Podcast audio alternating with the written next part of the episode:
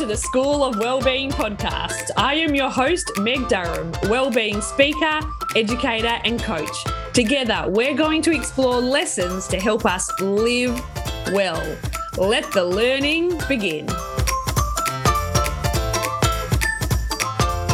Welcome to episode 47 of the School of Wellbeing podcast. Thank you for listening, and I hope this conversation inspires you to take deliberate action in your life. Tickets are now available for the School of Wellbeing live event in Melbourne, Thursday, the 18th of August. If you would love the opportunity to connect, share, and learn with other big hearted humans, this is the event for you.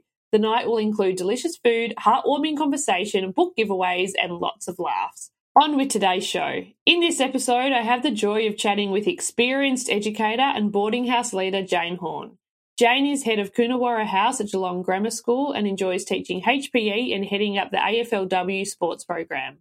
As well as her 40 years of experience teaching in schools across Victoria and New South Wales, Jane is a wife, a mother of two grown up adults in their late 20s, and the proud owner of two border collies. Jane loves the Geelong Cats, can't cook at all, but can walk for hours. In this episode, we explore what it's like to work and live in a boarding house, how structure and routine enable student learning, the importance of blocking out time for exercise and social connection, and so much more. I hope you enjoy my conversation with Jane Horne.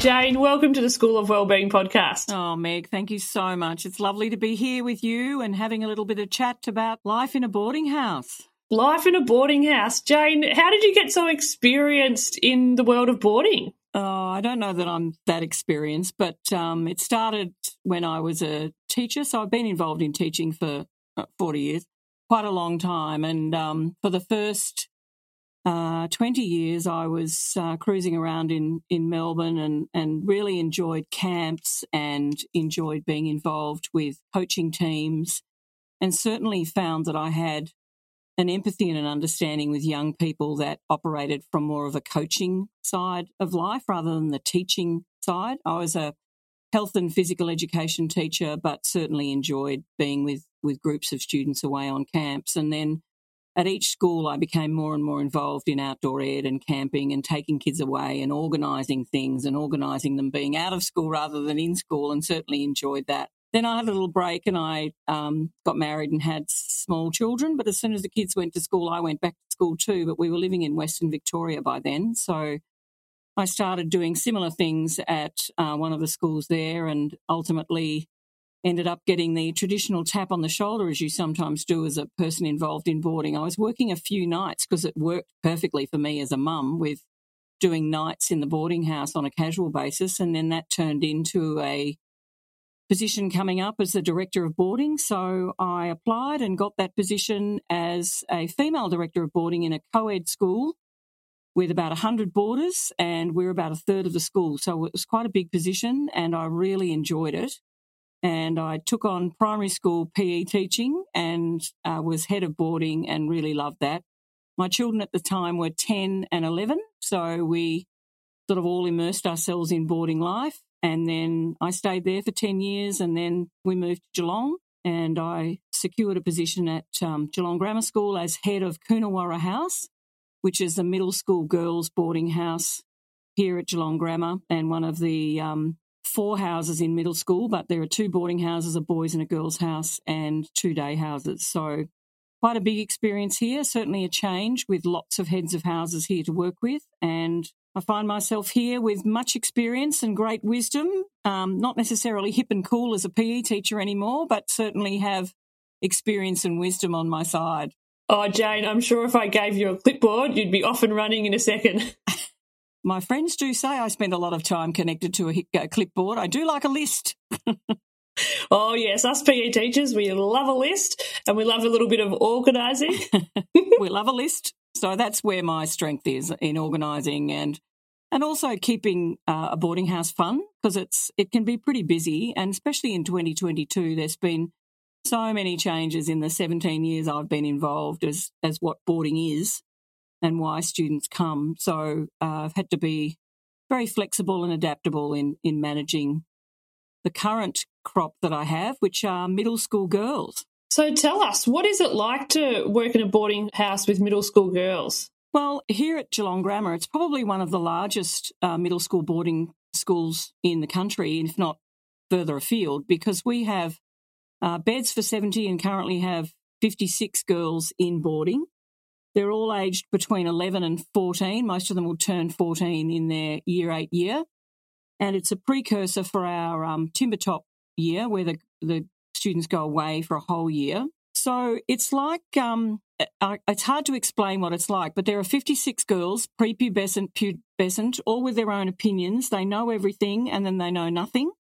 Uh, they're very caring, but they're also competitive. They're um, very challenging, but they also love living together. Uh, they're on all the time at the boarding school. So when we wake up at quarter to seven or wake them up at quarter to seven, they're on all day and it's really, really busy. And it's also really tiring for them and, and for us as staff. But we have a lights out system at, at quarter past nine. So that's a very long day for a student to be immersed in all things to do with school, education, and being with their friends. But we do work with them at their level and not the level they think they are. So even though they might be 12 thinking they're going on 16 or 18, we do tend to focus on the fact that they are still little and they're learning the routine. So it's all pretty good fun. It's messy.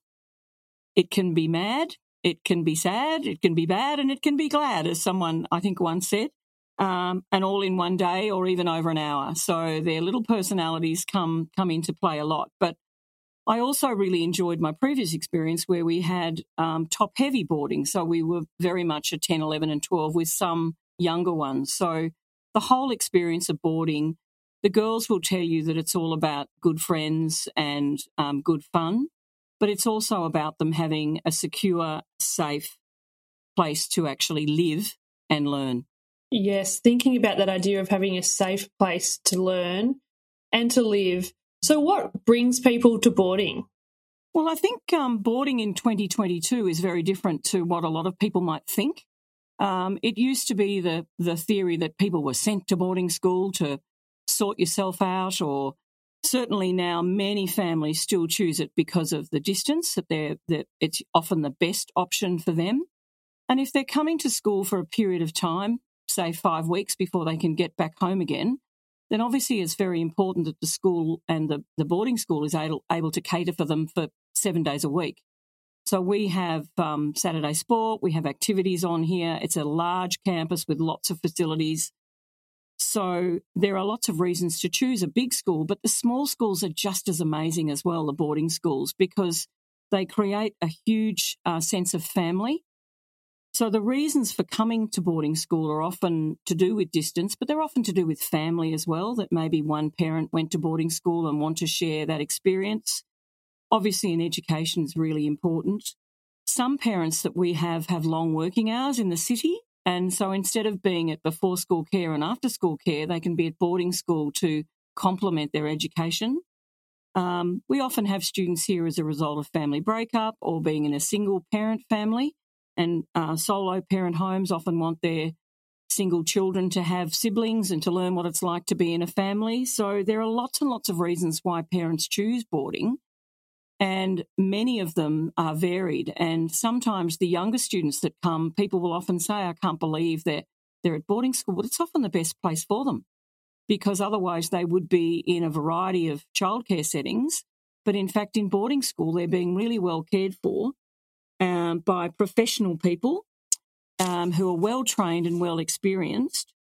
And some parents still do outsource the raising of their children. I've um, certainly had boarders who have been sent but then never wanted to go home again.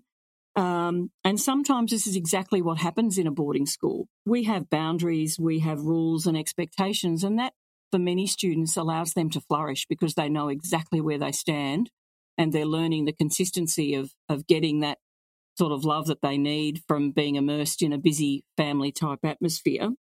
Um, I sometimes call it the cruise. You just arrive, unpack, and everything's done for you. So it's um, literally a one unpack, and then they're fed and entertained and looked after by great professional people, which is also really important. And it's so interesting to think about what it would be like for a young person to go from a primary setting to go into boarding school at secondary. Have you seen some young students come in quite unsure and timid and then see them thrive and develop over the years? Absolutely. And the joy of boarding is that you often get a year five or six or seven student arriving.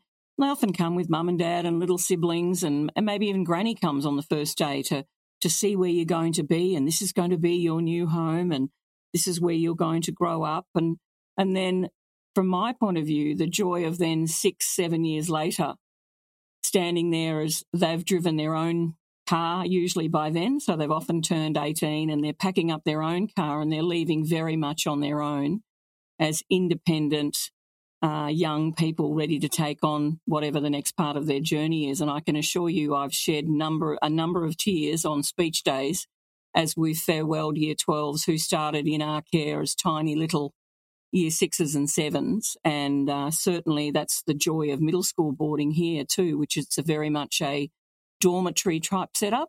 And yet in year 11 and 12, they often have their single rooms. So they miss their dorms. I always invite the year 12s back in their last week, and there's lots of reminiscing goes on. But they do grow in their independence. They have to. Students who come in in year seven have to learn, you know, where to put their washing, how to make their beds, where do I go to get a meal, how to, you know, they have to know things that maybe students who are at home don't. Um, and we are growing grown ups. We do want them to learn their independence. But um, certainly the connections and the relationships with family is something that's also amazing because those little siblings that came on the first day then come back. So you get the connection with the whole family too. And that's really an honour and a privilege for me as a director of boarding and a, and a head of house to actually experience that um, connection with families that still maintains today, even though the students are, are well and truly some of them married and with their own families now, and, and those connections are, are lifelong, which is terrific. And that's something that I've always admired in you, Jane, is your ability to create relationships. I know when we first met, we just hit it off straight away and we could talk underwater for hours about anything. And I think when it comes to boarding, that relationship piece sounds so important. Well, it is. And it, it it's not only the relationship that they develop with me, there's other staff too. And sometimes it doesn't click with me and a student. So it's really important to acknowledge that in our in our staff, we need young ones, old ones, experienced ones. You know, we need a variety of staff to match the variety of the students. Yes, it's nice to have someone who's who's experienced at the top, but it's also really important to have some young staff around where they can chat and we also have at this particular school a a house assistant role or a ma- uh, what used to be called the matron role, and that person in our house is so important because they're the person that looks to their medical needs and and has a chat to the girls. But those bedside chats are really really important too, and you can see immediately how that relationship is developing. But the girls need also to have that relationship with others. And when I worked at a co-ed boarding house with senior boarding, they're like siblings. It was fantastic to have the move, you know, we had a boys' house and a girls' house, and, and on a Saturday night, you might be showing different movies in different houses, but there'd be a, a cohort of co ed kids all enjoying whatever you were offering and enjoying the relationship because they do miss their families and they miss their siblings. But we can replicate that as best we can in a boarding environment as well. And at the same time, we can support them with their academics, we can support them medically, we can support them if they have a little glitch with their mental health we can see that on them and we can work as a team with the families to um, get them back on track and heading in the right direction. So, when it comes to working with families, what have you learnt over the journey? I think one of the important things we do is transition for us starts well before the student actually arrives. Um, I really enjoy meeting the families, even on the, the first tour they might have of the school, and, and really getting to know them then, keeping the contact going, and then the family, it's really important that the parents feel that they're making the right decision too, that it's not a, it's not going to be a loss for them. It's going to be a gain. And I remember one year, and I don't think it was at this school, but I made a speech about how, you know, you'll be gaining a, a new family. And the, the parent came up to me and said, We don't need a new family. We don't want a new family. I said, That's okay. That's fine. And about six weeks later, she said, We have got a new family. I've got some new friends too. And and it is that whole thing of families take boarding on board, but they also travel the journey with other families. And so we have a welcome lunch on the first day, and there are families that look each other and might say, "Oh, you're you we're in the same town," And so they suddenly realize that they're all part of a, a bigger relationship. And that relationship to me is very important. We're a team. Anything I say to a child, I would say to the parent. Anything the child says to me should be able to be said to the parent as well. And we all work together to bring about uh, the support and stability that the child needs. So it's very much a team effort. And the staff are on board too. Each of the staff members has a mentor, a formal mentor role in the house. But they're also fantastic people that live and work and bring things in of interest. You know, having an art teacher, having a librarian, having a history teacher, they all bring in their own interest into the house and the girls connect to them, which is lovely. No, it's absolutely beautiful. And what I'm thinking about is for a parent, I know working in primary schools and secondary schools, when they're in primary school, they know a lot of detail. They know exactly what they've had for lunch, they know exactly what's happened, where the jumper is or not, if it's in lost property. And then to go to secondary school and then to boarding school, how do parents go with that transition of letting go of that daily involvement? Well, having not been in that position, I really probably can't speak effectively in that. But what I have seen is that they need to let it go. I had the wonderful experience of a parent dropping off a single child when he was in year seven, and this is at a former school. And the mum, I could tell the mum wasn't going to cope. She wasn't going to manage. And uh, my biggest piece of advice for her was whilst we're keeping your son busy here, you need to keep busy at home. And I said, if you've ever thought about taking up golf or tennis or keeping yourself busy at home, because we will manage all those things now that you've been doing, we will help you do that, but you need to keep busy. She is now a really good golfer. so uh, parents do need to acknowledge that this is going to be a hard time for them too. And we've found that particularly coming out of the previous two years. The students have been well and truly ensconced at home and they've been well managed by their parents and loved and cared for. And lots of parents have chosen to send uh, students to, to boarding school, and they do have to let go a little bit. They do have to accept that what's going to come home at the end of the year will be a different version of what they drop off at the beginning of the year. We hope it'll be a better version, but some of the girls here also learn things that perhaps they might not have learnt because they're with a large cohort of um, of girls. And so they might be coming home with some things that parents are thinking, oh, I didn't think that would happen. But we hope that they're learning all the right things. Yeah. And thinking about that dynamic of siblings, with siblings, there's joy, there's magic, there's also drama and tension. So, what are some typical things that pop up in a boarding house when it comes to drama and tension? Oh, drama and tension, that happens all the time in here, Meg. We've got um, 56 13 year old girls on average, so there's always something. The biggest issue that I face now, which is very prevalent in a middle school girls' boarding house, uh, is always friendship issues, connecting. Their biggest concern, and this even happens when they've maybe been here even for a year and a half. I've just we've just come back for the beginning of semester two, and a couple of the girls that have been here since year seven were still a little bit nervous about, you know, will, will my friendship group change? Will it be different? Because each time we bring in new students or new students start, there's a change in the friendship dynamic. And we all know that as adults, when you go back to your school reunion or you're going to a function, we all know we thought, oh, this could be a bit weird. I might not know anybody.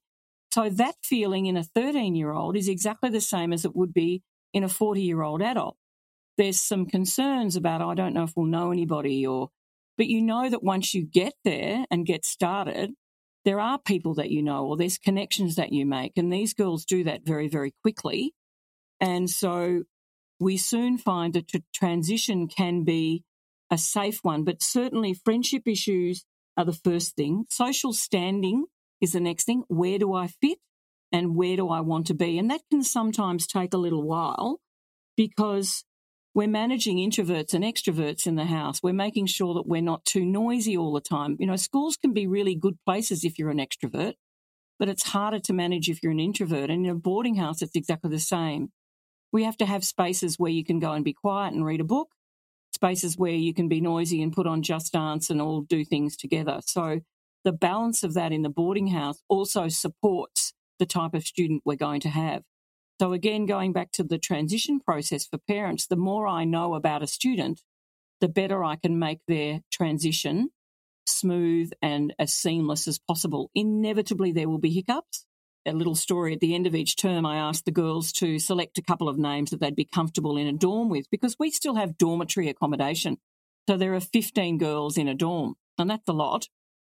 And of course, um, you know, I go to great trouble to make sure everybody's sorted. And I was having a conversation with a little girl who came back just this week and she was a bit tearful about things that changed. And I said, So who did you choose? She said, I can't remember. And so, so they often think that their friendship at the end of term two can be completely different to the beginning of term three. And we need to be able to be ready for that. Some students came, come in and say, I can't possibly be in a dorm with this person. And then 24 hours later, they're best friends.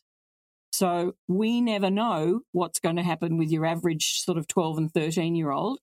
But experience tells tells me that I always say to the girls, I know you might not be happy now, but come and see me in a week or two and we'll see what happens.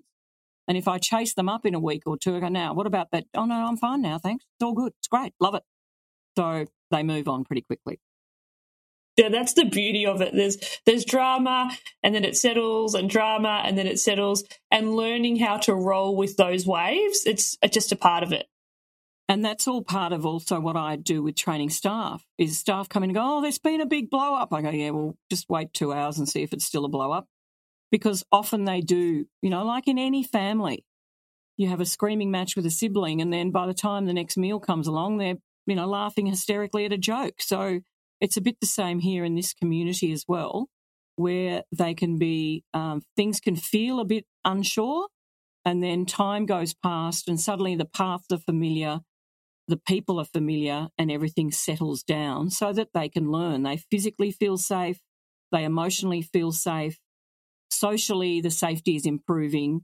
And also, we have the huge balance of cultural differences. We've got overseas students, we've got Indigenous students, we've got students from inner city, we've got students from small rural towns. We have to allow that time for that to all happen and to provide a safe, caring boarding house to facilitate their learning. They're here to learn. And we need to allow their curiosity and their courage and their compassion to come to the surface so that we can work on all those things that we need to. And um, the amazing support team of staff are really incredible. And everybody's got an eye on everybody, which is great. It's so wonderful to think about that. I go back to a time when I was working in a boarding house and I had zero experience of boarding. I left home probably about 25, so I was very um, in a different space when it came to school. Um, I think I yeah I started teaching when I was living at home, so my first ever exposure to a boarding house was when I was working in one. And one thing that struck me, and you talked about earlier, was just how on it is. I remember walking around doing the lights out and this young student, she was reading her book. And I was thinking, God, how are you reading your book? You've got someone popping in every two seconds and another student saying, Why are you reading that book? That's a dumb book, or this is that. Let's go dance and let's do this. And just how it's so on. So, how do you create spaces for people that need to just chill out, just to recalibrate and not be on? Mm, well, the, the being on thing is one of the biggest things that can be exhausting. It's the really hard part of boarding. Now, we have, as I mentioned, we have spaces, we have times in the day. So their school day commences and they're on from quarter to seven in the morning, and we're off to breakfast, and then we come back, we have an assembly. They've got to get their things organised for the day. They come and go at break. So, recess, lunch, they're in the house. After school, they're in the house. Then they go to an activity, usually whether it's sport, music, or an activity every night till five. At five o'clock, we open up the phone room and they're allowed their phones. And that is very much downtime for them. It, it's an opportunity to speak to home. Uh, it's an opportunity to be with each other if they want to, or they can quietly take themselves off and just have a chat. So those downtimes are really important, but it's also important for staff. The staff do the same as the as the students. So we teach all day, we probably coach a sport, and then we've got boarding duty for four or five hours every night, or not every night, but a night, one night per week. So the staff need their downtime too. Between the hours of five and six thirty, we allow them to have girls to have their phones. They have a meal together, and then we have a bit more free time. Within the house, there are spaces where there is an unwritten rule that it's quiet.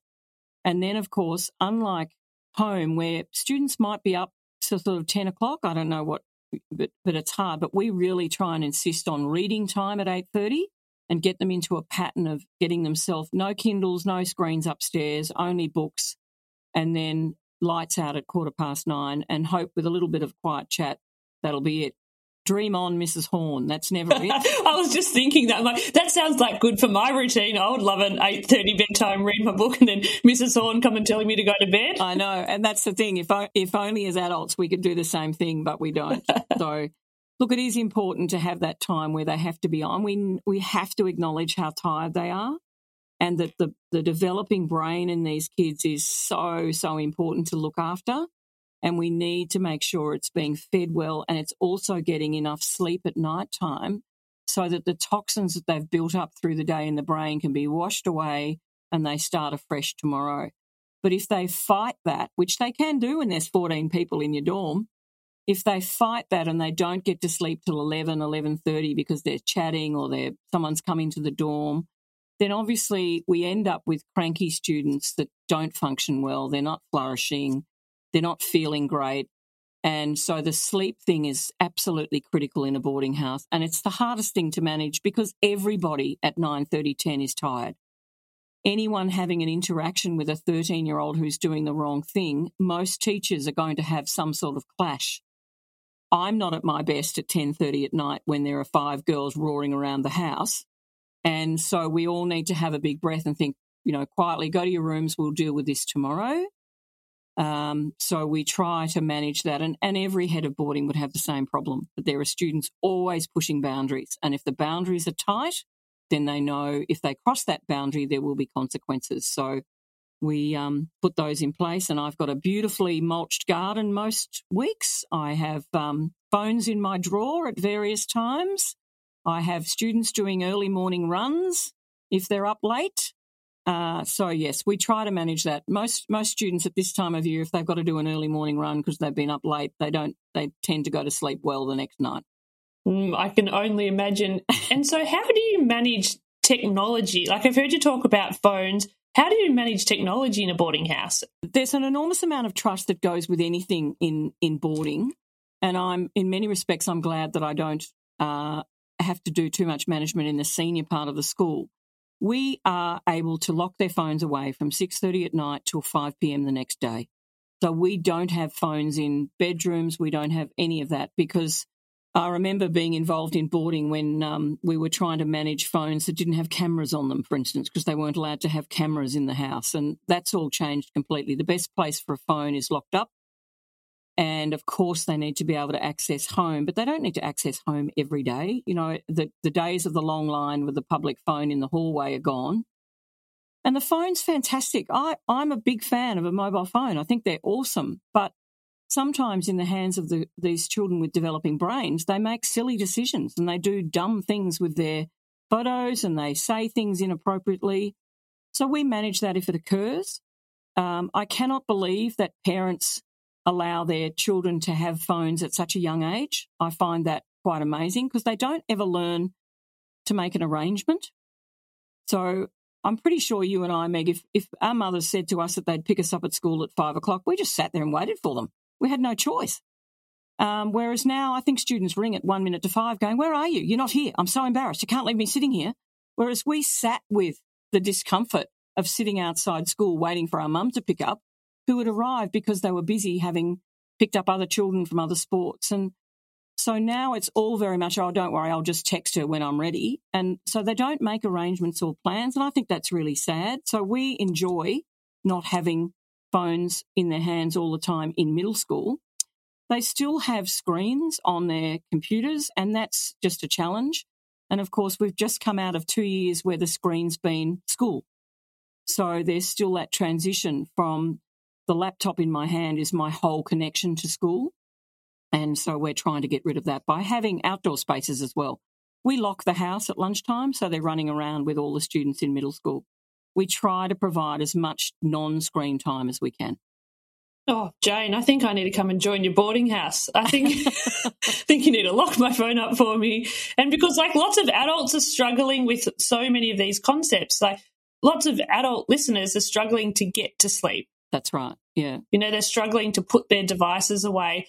And I think that this conversation is really highlighting to me how important it is that we as adults create these boundaries for our young people because they do have a developing brain and they don't have the ability to see perspective. Mm. You know, perspective is a function of experience and they don't have that experience yet. They're really in the moment. The emotions are high, intelligence is still lagging behind and creating these environments where they can get on and connect and have fun and not be worried about the tech.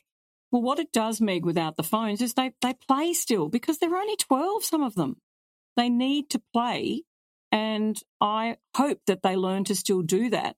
And they're not staring at each other going, we don't know what to do because we haven't got a computer or a phone. Go play. Go outside, run around, have fun because they are still eh, um, little people, which is great. So, and we need to start, we have mentor groups and we have activities and we try to go places without phones so that, um, but of course, for all of us, it's a bit of a security. We know we've got that tether and that connection by having the phone. And when they don't have a phone, the girls often will say, oh, I feel so good not having my phone. We can just enjoy. So when we have aths days and sport, they don't have their phones for sport, all that sort of stuff. They just play, which is terrific.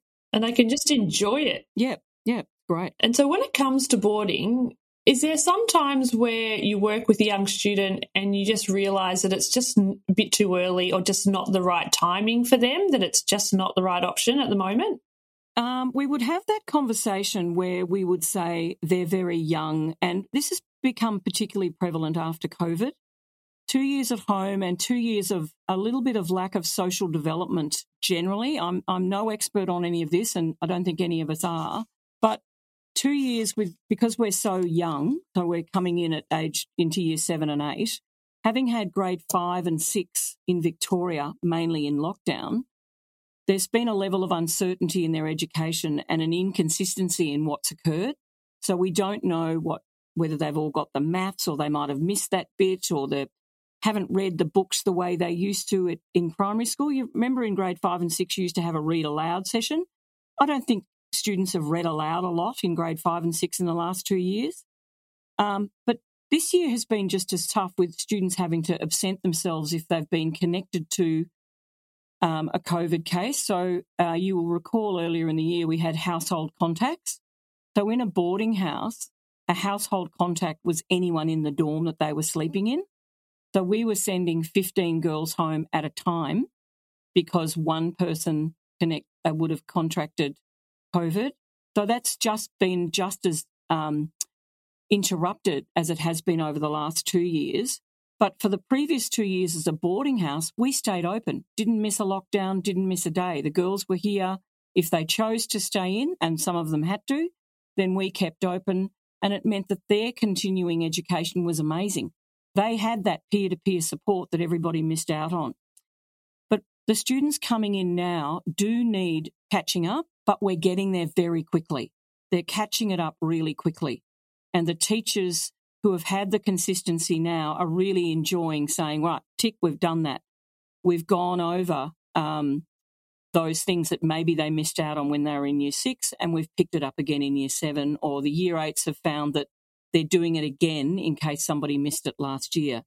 So those boarders who have actually stayed in their boarding houses, and many boarding houses stayed open over the, the journey of lockdowns, particularly in Victoria, they have become more resilient. They have become more adaptable. They're super independent and they're connected. They've been together with their friends. They've had the support of their peers with their education by able to say, Have you done this? or Can you help me with this?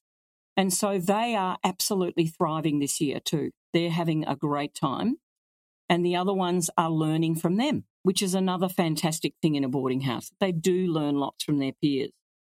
So we are uh, enjoying getting there again and hope that we're able to be so consistent. And it's so lovely to know that things are on again and the challenge of experiencing what it's like to go to a dinner or to have a sports or to get on a bus and be with your mates going to a sports game.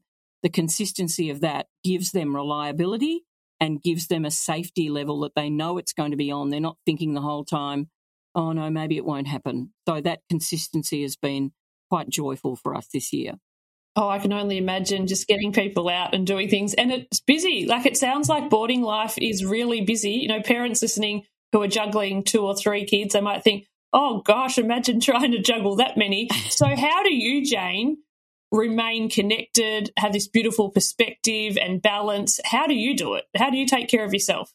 Well, the joy of being involved in boarding for 17 years, um, I think I started with a bit of a toolkit. Now I've got a whole toolbox and nearly half of Bunnings in terms of the amount of skills and experience that I can draw upon. So I've got a toolbox now, which is awesome. And I love sharing it. And I love training staff and getting them to come with me and, and be part of an interaction with a student. I still learned everything I know, though, from wonderful mentors when I first started as well and even former principals. Some of the skills that I learnt from principals and the gentle, quiet approach is sometimes really, really good. I have learnt what my limits and boundaries are and how to manage my busy times. I know that the first day is going to be one of the longest days of the entire term as we start early. I know that the first two days of every term are going to be busy. So I tend to make an appointment with myself and say, right, I'm going off to have a walk or I'm going to actually sit down and have a cup of coffee, make an appointment like this to do this podcast now, right in the middle of a first week back. It's awesome. It just gives me a break and gets me away from face to face stuff, which is really, really important. The respite is important to actually allow you to sit back and sometimes just ponder whether or not you're going to make a particular decision or whether you're going to come in hard on someone I love the conversations with the students. A lot of the time, it doesn't feel like work. I had a beautiful five o'clock conversation yesterday with a bunch of year sevens who'd been a bit silly at night time and was just great. And saying, girls, you, you won't be able to keep this up. Yeah, we're really sorry.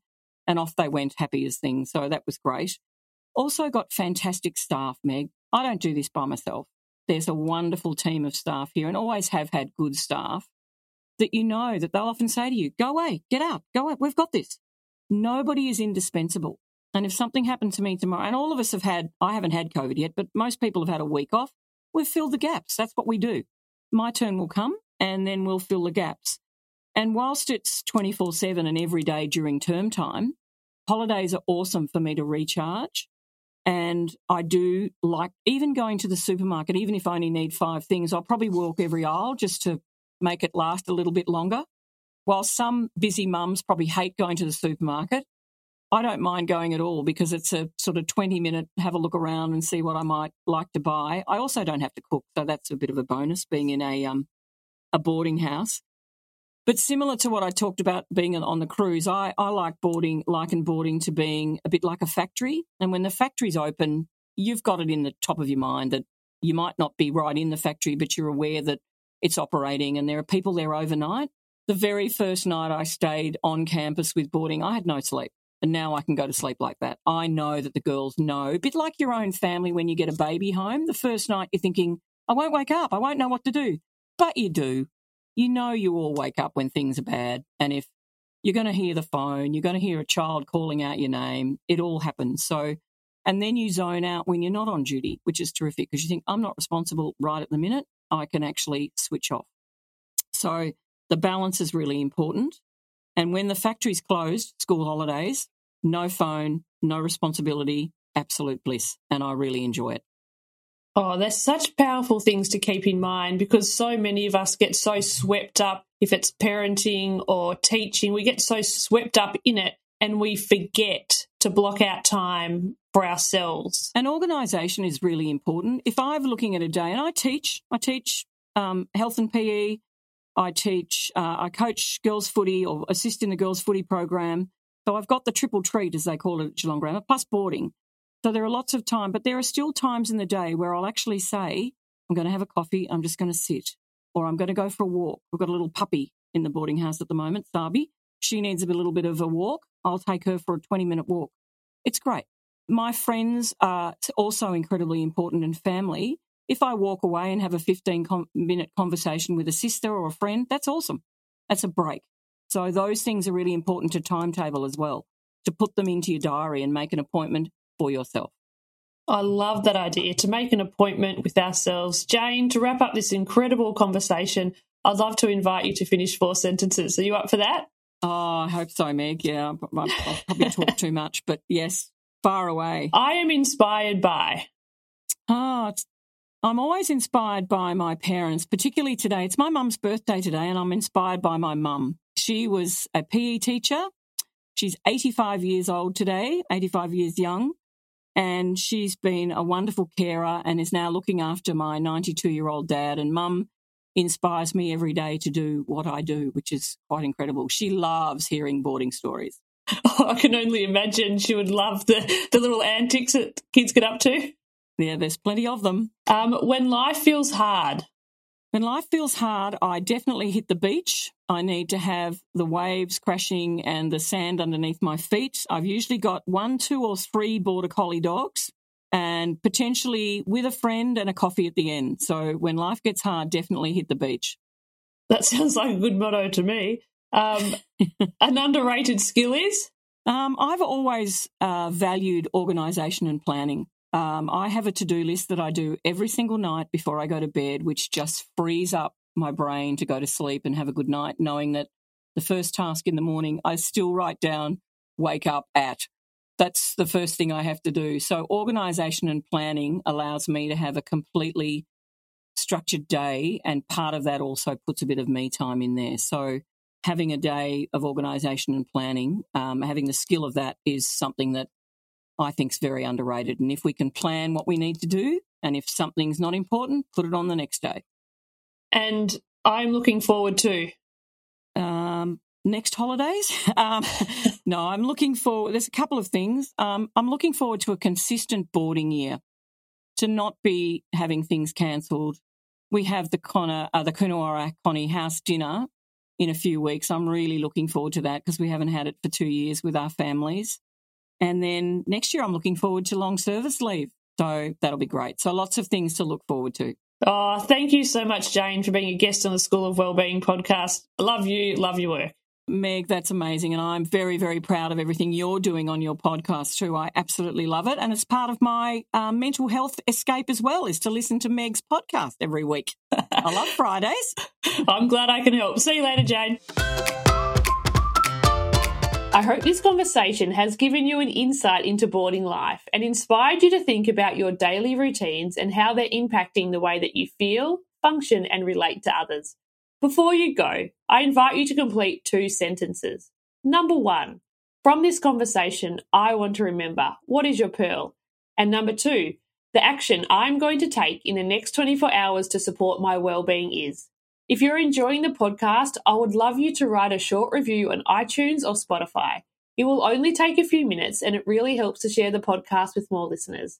Thank you to Davina for writing the following review. Fabulous, easy listening. Great as a mum to be able to learn new things and such interesting guests and conversations. Thanks, Meg. Thanks, Davina, for listening and taking the time to write a review. I really appreciate it. To learn how I can help you thrive, visit openmindeducation.com there, you can book me to speak at your next event or make an inquiry about my game changing wellbeing program, Thrive by Design. Join my weekly newsletter to get all the details about upcoming events and to get access to my regular book giveaways. You can find all the links from today's episode at openmindeducation.com forward slash episode 47. Thank you for listening to this episode of the School of Wellbeing, and I look forward to sharing more heartfelt conversations with you next week.